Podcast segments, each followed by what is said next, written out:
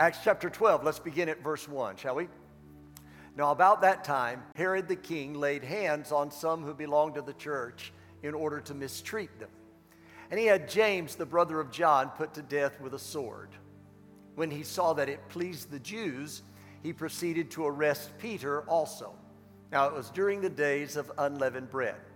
When he had seized him, he put him in prison, delivering him to four squads of soldiers to guard him, intending after the Passover to bring him out before the people. So Peter was kept in the prison, but prayer for him was being made fervently by the church to God. On the very night when Herod was about to bring him forward, Peter was sleeping between two soldiers, bound with two chains, and guards in front of the door were watching over the prison. And behold, an angel of the Lord suddenly appeared, and a light shone in the cell. And he struck Peter's side and woke him up, saying, Get up quickly. And his chains fell off his hands. And the angel said to him, Gird yourself and put on your sandals. And he did so. And he said to him, Wrap your cloak around you and follow me.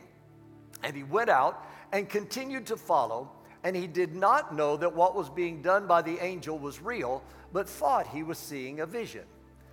When they had passed the first and second guard, they came to the iron gate that leads into the city, which opened for them by itself. And they went out and went along one street, and immediately the angel departed from him. When Peter came to himself, he said, Now I know for sure that the Lord has sent forth his angel and rescued me from the hand of Herod and from all that the Jewish people were expecting. Now, Lord, we thank you for your presence and we thank you for the encouragement of your spirit as we've worshiped you. And I just ask now that you will open our hearts that we may hear and receive what the Spirit will say in the midst of the preaching. I lift up other life giving churches and I pray blessing upon them. And I pray for our loved ones not yet walking in right relationship with you, that you will draw them to a place of repentance. I, I especially pray for sons and daughters that have wandered from the faith. And I pray, O oh Lord, that you will you will touch them, you will draw them, you'll convict them, you'll rec- help them to recognize their need for you so that not one of them will be lost. I pray these things in the only name that matters, the strong name of Jesus. Amen. You may be seated.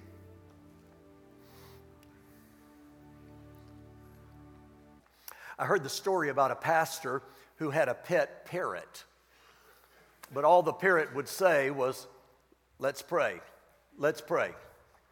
He tried to teach him to say other things, but it didn't matter how much the parrot or how much the pastor worked with him. The only thing he could get the parrot to say was, Let's pray. Let's pray. One day, the pastor learned that one of his deacons also had a parrot. The deacon was bemoaning the fact that the only thing his parrot would say was, Let's kiss. Let's kiss. So, just to compare notes and try to see if they could get anything different out of those birds, the pastor invited the deacon to bring his parrot over to his house. When the deacon arrived, they put the parrots into the same cage just to see what would happen. The deacon's parrot looked at the pastor's parrot and said, Let's kiss. Pastor's parrot cocked his head to one side, then said, Thank you, Lord, my prayer has been answered.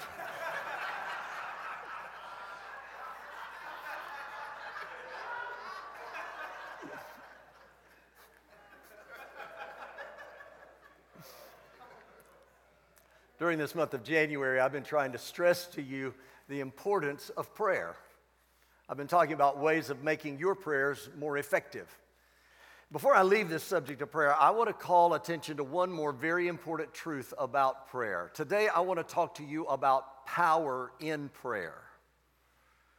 This week, I read a supposedly true story of a country woman who was the last in her county to get her home wired for electricity. She called the electric company, paid all the fees, and they came out, ran the wires, and connected power to her home.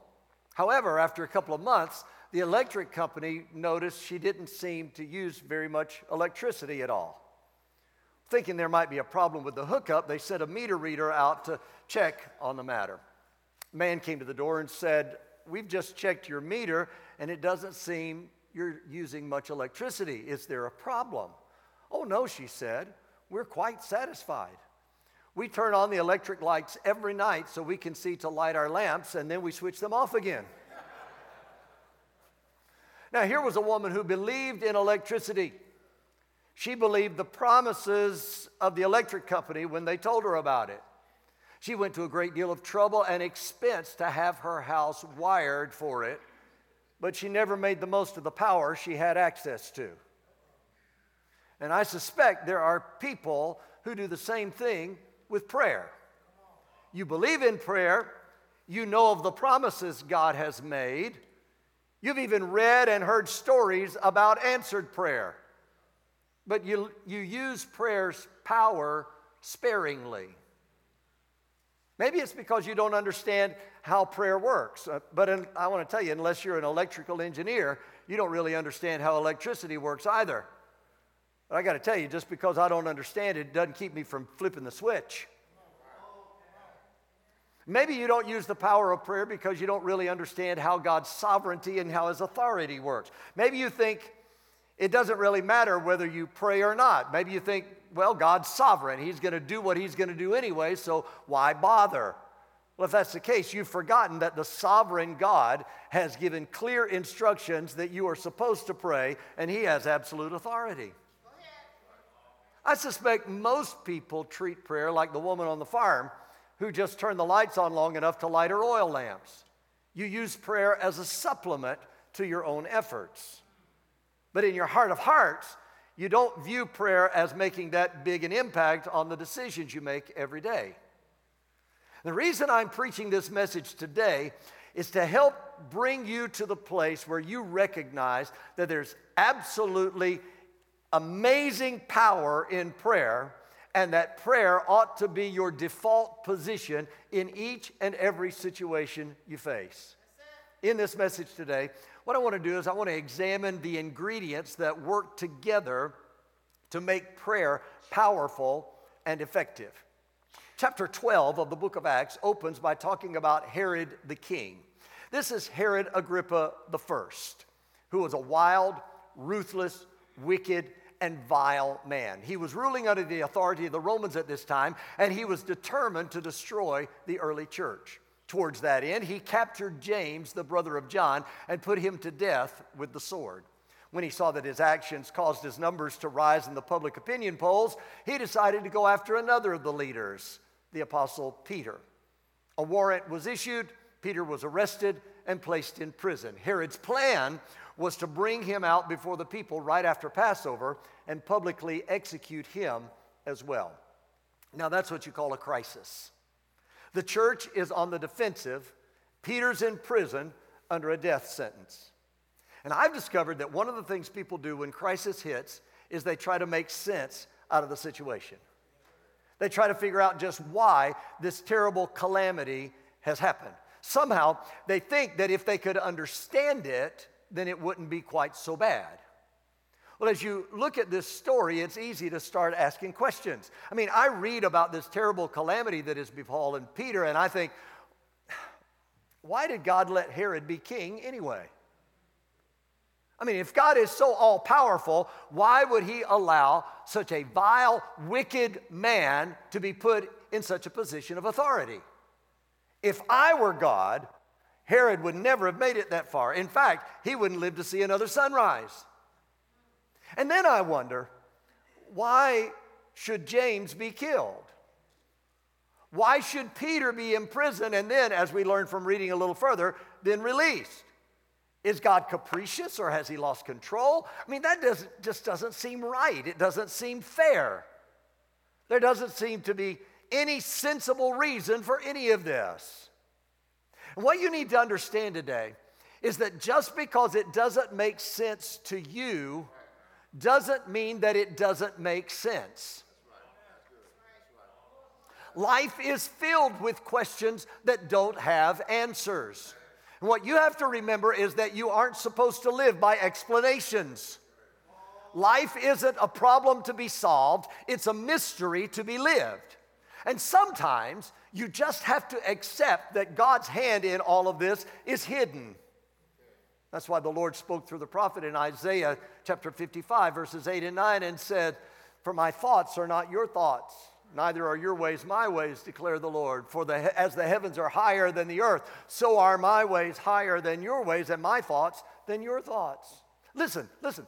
Just because things in your life aren't making sense to you, don't think they don't make sense. Just because you can't see God working doesn't mean God isn't working. You may be listening to this message right now and thinking that you're stuck and nothing whatsoever is happening. You may be thinking that nothing good is ever going to come out of your present problem. You may be thinking you're going to be permanently confined to this dilemma. I tell you again, just because you can't see God working doesn't mean God isn't working. Romans 8 28 is still true. We know that God causes all things to work together for good to those who love Him, to those who are called according to His purpose. So while you're waiting, God is working. While you're wondering, God is working. While you're wishing, God is working. You don't live by explanations, you live by promises.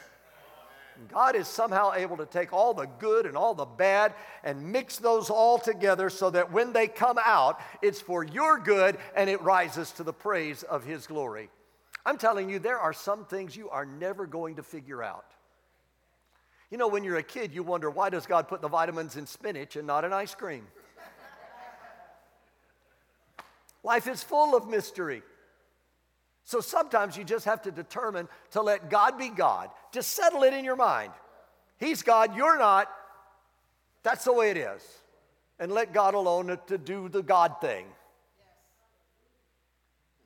There's a lot of ground could be covered in this story.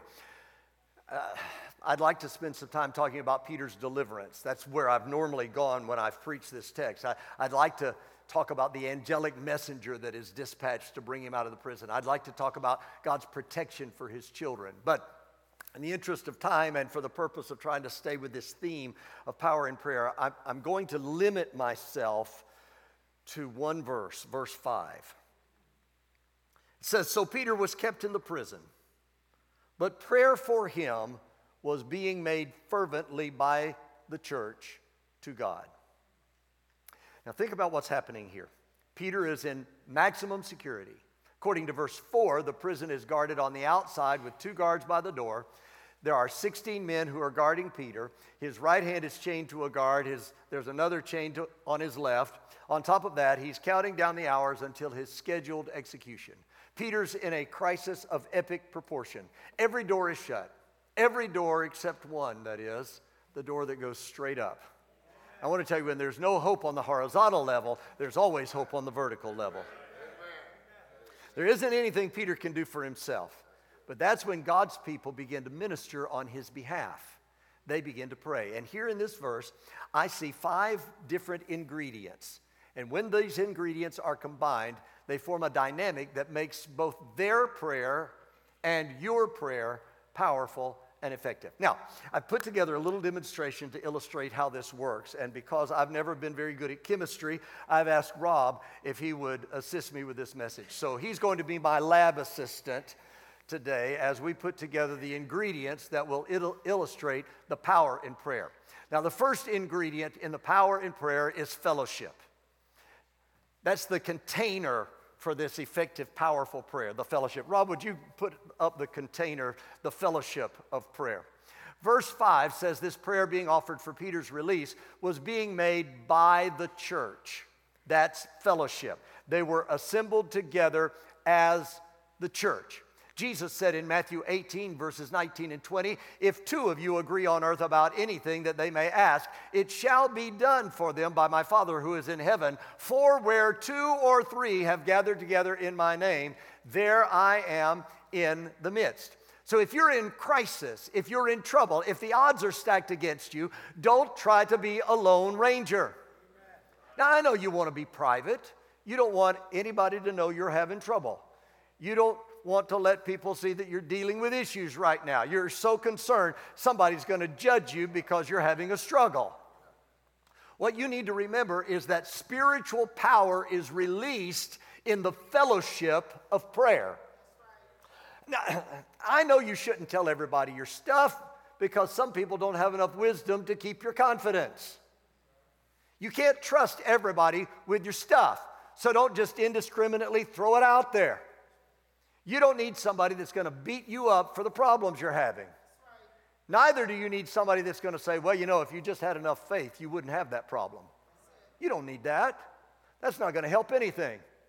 At the same time, the Bible is very clear that there is a multiplication of power that takes place when believers are united together in the fellowship of prayer. That's what happens. Eh, that's what's happening in Ecclesiastes 4:12 when the wisdom preacher says, "If one can overpower him who is alone, two can resist him. A cord of three strands is not quickly torn apart. That's the reason for the instruction in James 5:14. Is anyone among you sick? He must call the elders of the church, and they are to pray over him, anointing him with oil in the name of the Lord. So I want to tell you if you need a prayer answered, get somebody with you that you know has a walk with God. You know this person knows how to talk to God instead of talking to the neighbor on the phone. You know this person knows how to talk to God instead of spilling everything out on social media. Get you some prayer partners. Get some brothers and sisters. You have confidence in their prayers and let them know what you need. Get them praying. There's power in the fellowship of prayer. Now, power in prayer begins with the fellowship of prayer. Then there's the next ingredient, which is the focus. Rob, let's put that ingredient in with the fellowship, would you please? Let's put in the focus of prayer.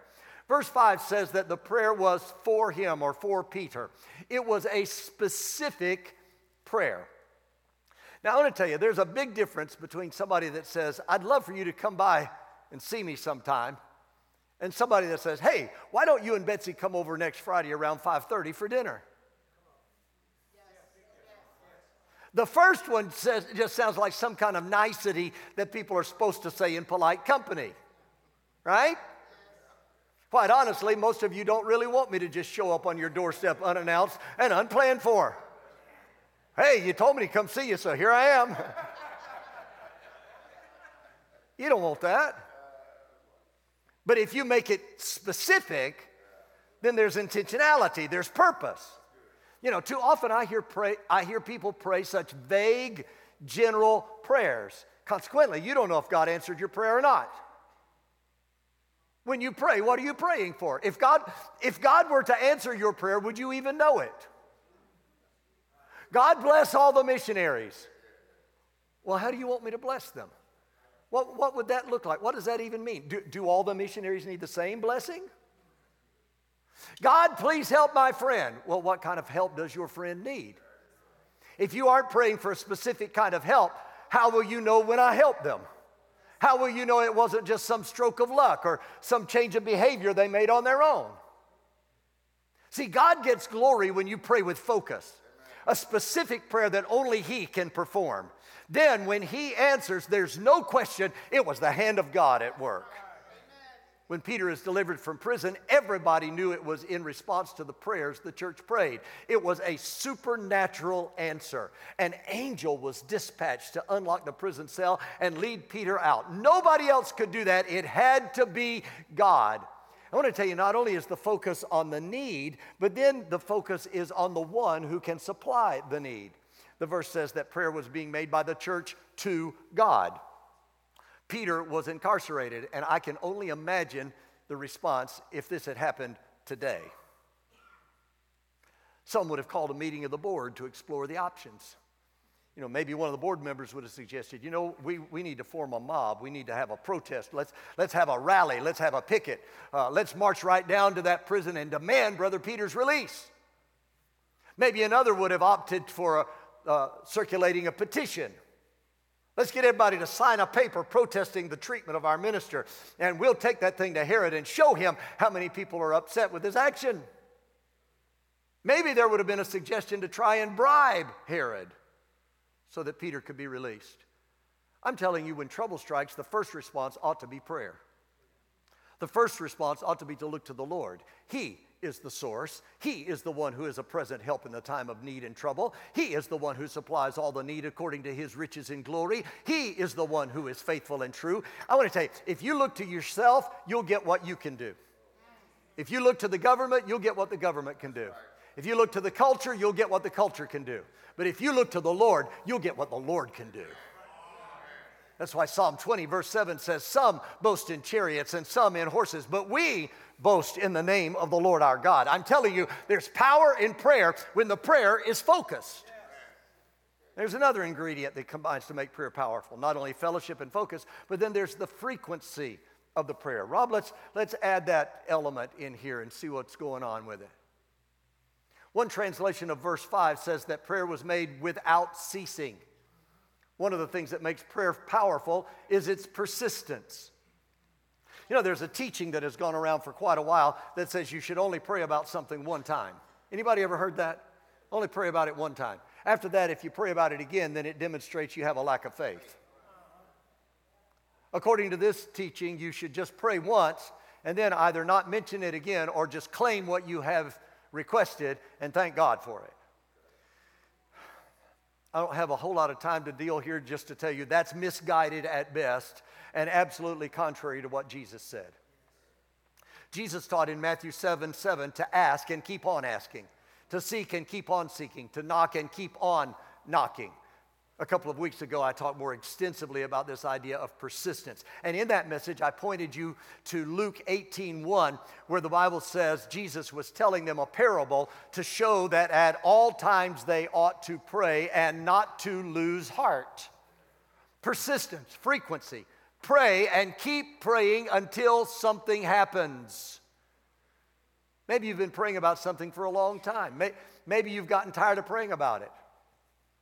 Pray one more time. Keep praying. You might just be one prayer away from your answer. And understand that God's delays are not necessarily God's denials. Frequency in prayer is one of the ingredients that makes prayer powerful and effective. So we have fellowship, we have focus, we have frequency, and then there's fervency. Let's, let's add that one too, Rob. In the translation we read at the beginning of this message, verse 5 says that prayer for Peter was being made fervently. That word fervent means intense, white hot. This is desperation praying. This is prayer that wrestles and strives. This is prayer that agonizes and travails. This is prayer that means business and refuses to let go until the answer comes.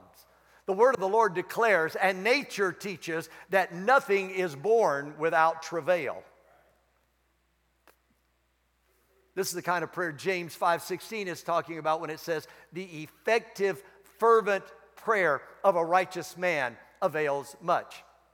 This is the way the Holy Spirit assists in the ministry of prayer. That's why Romans 8 and 26 uh, says, when the Apostle Paul writes, in the same way, the Spirit also helps our weakness, for we do not know how to pray as we should. Anybody ever found yourself in that condition? But the Spirit Himself intercedes for us with groanings too deep for words. And He who searches the hearts knows what the mind of the Spirit is because He intercedes for the saints according to the will of God. Intense desperation praying gets the attention of the Almighty. This is the cry of Bartimaeus, Bartimaeus. Jesus, son of David, have mercy on me. Hush, Bartimaeus, you be quiet. We don't have time for you. He cries all the more, Jesus! He's desperate. This is the plea of the father with the demonized son. Lord, I believe, help my unbelief. This is the determination of the woman with the issue of blood. If I can just touch the hem of his garment, I know I will be made whole. How desperate are you for God to act? Are you desperate enough to enlist others to join you in prayer? You know, sometimes we ask people to pray for us, and what we're really saying is, I want you to do the praying while I go over here and mind my own business. I'm not interested in praying if you're not going to pray about it. Are you desperate enough to get somebody to pray with you? Are you desperate enough to carry the burden of your loved one until something changes in the life of that loved one? Are you desperate enough to relentlessly call out to God night and day and to keep going and keep praying until the answer comes? I'm trying to give you the ingredients that combine to release the power in prayer. Here's what I know you can have all these ingredients you can have fellowship, focus, frequency, and fervency. But even if you've got all those things, they're just sitting there. There's nothing going on. You need something, you need, if you want a release of the power, you need a catalyst. You need something to activate the power. Nothing happens without a catalyst. That catalyst is faith. Hebrews 11:6 says, "Without faith it is impossible to please him." Not it's going to be really hard. Mm-mm. It's impossible to please him. For he who comes to God must believe that he is, and that he is a rewarder of those who diligently seek him. Now, again, there's been a lot of misinformed teaching and preaching about this catalyst of faith. I don't know about you, but there's a lot of times I feel like my faith is weak. Many times I feel like my faith is inadequate. You know, some people try to tell you the reason something didn't happen and the reason you didn't get what you asked for in prayer is because you didn't have enough faith. When somebody tries to tell me that, I always want to know, well, how much is enough? I mean, how do you how do you even measure whether you have faith, whether you have enough faith or not? I mean, do you measure faith in feet and inches? Do you measure faith in quarts and gallons? You know, I, I, I measured my faith this morning. I'm, I'm about a quart low.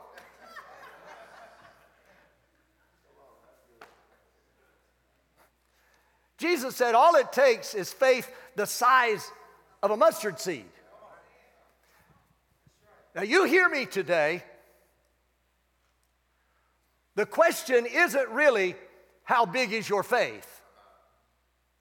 The real question is how big is your God?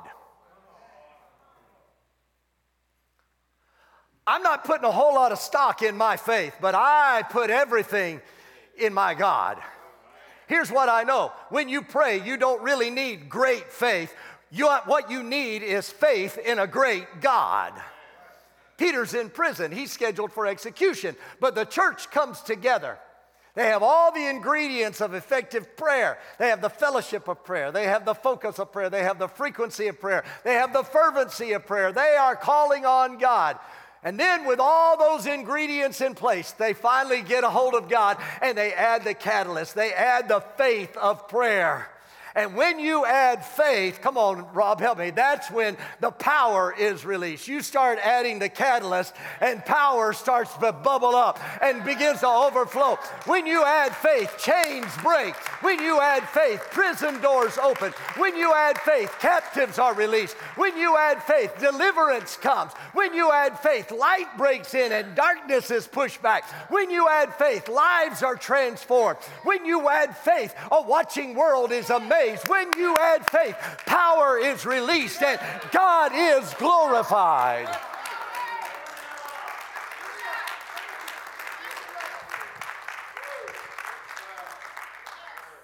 I'm just wondering, don't you think it's about time for some prison doors to open for you?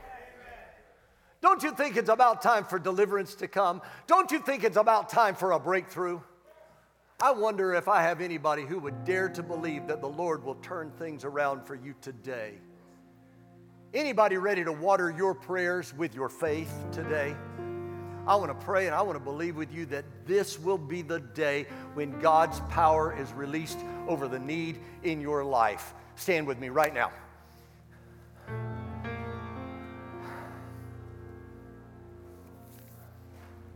Anybody got one of those prayers that you say, Pastor, I've been doing all this stuff, but today I want to add my faith with yours and I just want to agree together in prayer that God is going to give the breakthrough. If that's you, get down here right now. I want to agree with you in prayer. I can see a light that is coming for the heart that holds on. Make it so, Jesus. A glorious light Make it The